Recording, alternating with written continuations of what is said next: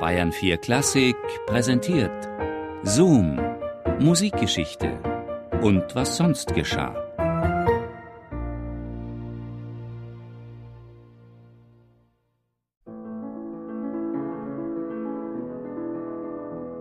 Ein kleines, hässliches, breitnasiges, scheues, ungeschicktes, im Wachstum völlig zurückgebliebenes Mädchen. Neun Jahre ist Jenny Lind, als sie von Mamsell Lundberg, einer Tänzerin am Königlichen Theater in Stockholm, entdeckt wird. Jenny sitzt am Fenster und singt ihrer Katze etwas vor. Danach ist Mamsell Lundberg überzeugt, dieses Kind ist so begabt, dass man es für die Bühne ausbilden lassen muss. Aber Jennys Mutter ist strikt dagegen.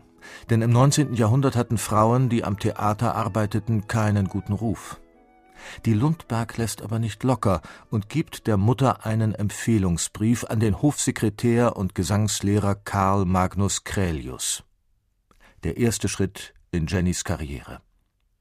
Eine Karriere, die sehr schwierig beginnt, denn Jennys Kinder- und Jugendzeit ist eine einzige Katastrophe.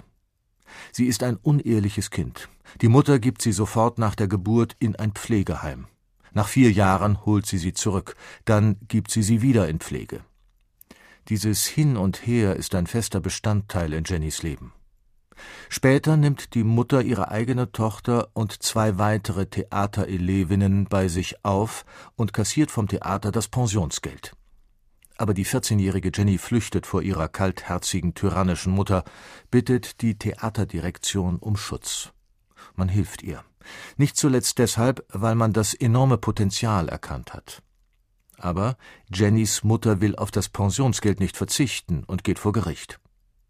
Zwei Jahre zieht sich der unwürdige Prozess dahin und endet schließlich damit, dass Jenny zurück muss zu ihrer Mutter. Jahre später wird Jenny einen Finanzverwalter haben, der sie bis zu seinem Tod in allen Lebenslagen berät.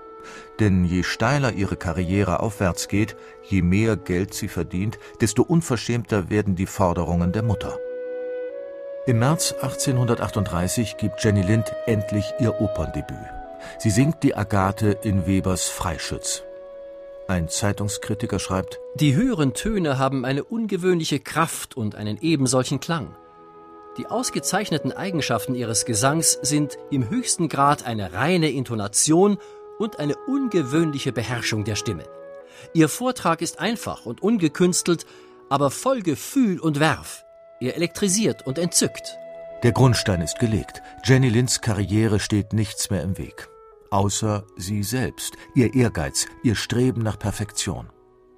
Die 21-Jährige beschließt, nach Paris zu gehen, um bei Manuel Garcia, einem der bedeutendsten Gesangslehrer des 19. Jahrhunderts, Unterricht zu nehmen. Nach dem Vorsingen sagt er zu ihr, Mademoiselle, Sie haben keine Stimme mehr, und lehnt es ab, sie zu unterrichten. Welch eine Niederlage für die junge Sängerin. Gerade noch von 3000 Menschen am Hafen von Stockholm jubelnd verabschiedet, wird sie in Paris abgelehnt. Jenny singt drei Monate nicht, um ihre Stimme zu schonen, geht dann nochmals zu Garcia, der sie nach dem erneuten Vorsingen nun doch unterrichtet. Garcia ist es, der ihre Gesangstechnik perfektioniert. Nun hat sie alles, was eine große Opernsängerin ausmacht. Beherrschung der Stimme, gepaart mit ihrer außerordentlichen schauspielerischen Begabung. In Paris knüpft sie eine wichtige Beziehung zu Giacomo Meyerbeer, der sie später nach Deutschland holt. Meyerbeer mietet extra eine Opernbühne, um hören zu können, ob Jennys Stimme für den großen Raum taugt. Das ist das einzige Mal, dass Jenny in Paris auf einer Opernbühne steht. Später lehnt sie alle Pariser Angebote ab. Die Stadt das Opernleben dort sind ihr zu unmoralisch. Diese Entscheidung wird der Lind hoch angerechnet. Die tiefgläubige Sängerin ist stets darauf bedacht, ihren guten Ruf zu wahren. Selbst der hartnäckige Dichter Hans Christian Andersen scheitert bei ihr, denn sie ist in ihren Stockholmer Gesangskollegen verliebt. Die beiden verloben sich, doch Jenny kann sich nicht zur Heirat überwinden, denn ihr Verlobter war früher mit einer Frau zusammen, deren Ruf zwielichtig war. Bei ihrem Debüt in Berlin 1844 lernt sie Felix Mendelssohn Bartholdy kennen und verliebt sich Hals über Kopf in ihn. Für Mendelssohn würde sie sofort ihren Beruf aufgeben, doch der ist schon verheiratet. Erst 1851 auf ihrer USA-Tournee wird Jenny Lind heiraten und eine eigene Familie gründen, und zwar mit Otto Goldschmied, einem Schüler von Felix Mendelssohn Bartholdy. In ganz Europa und den USA liegt man Jenny Lind zu Füßen. Der Dichter Hans Christian Andersen schreibt über ihre Auftritte Man lacht, man weint, das tut einem gut, als sei man in der Kirche.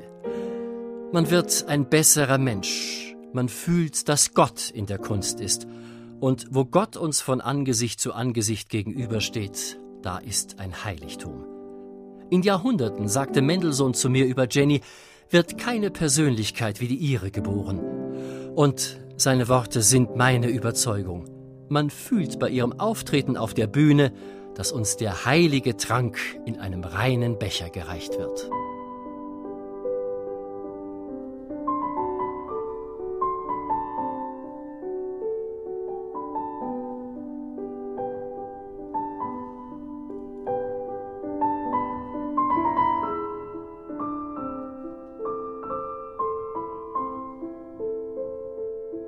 Schon nach dem ersten Akt ihres Londoner Debüts schenkt ihr die Königin eine Nachtigall aus Gold, deren Schnabel mit Rubinen und deren Füße mit Smaragden besetzt sind. Die Liste der Ehrentitel wird immer länger. Die Publicity wird Jenny Lind allerdings schnell zu viel. Mit 26 Jahren denkt sie daran aufzuhören. Mit 29 sagt sie der Bühne endgültig Ade und bricht 1850 zu einer Amerika-Tournee auf. Vor jedem Konzert werden die Eintrittskarten gewinnbringend versteigert. Findige Amerikaner nutzen Jennys Popularität.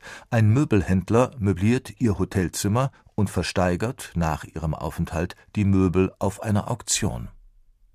Der Zirkusdirektor und Agent Phineas Taylor Barnum organisiert 93 Konzerte. Die Einnahmen sind horrend, selbst wenn man die mehr als 50.000 Dollar abzieht, die sie für wohltätige Zwecke spendet.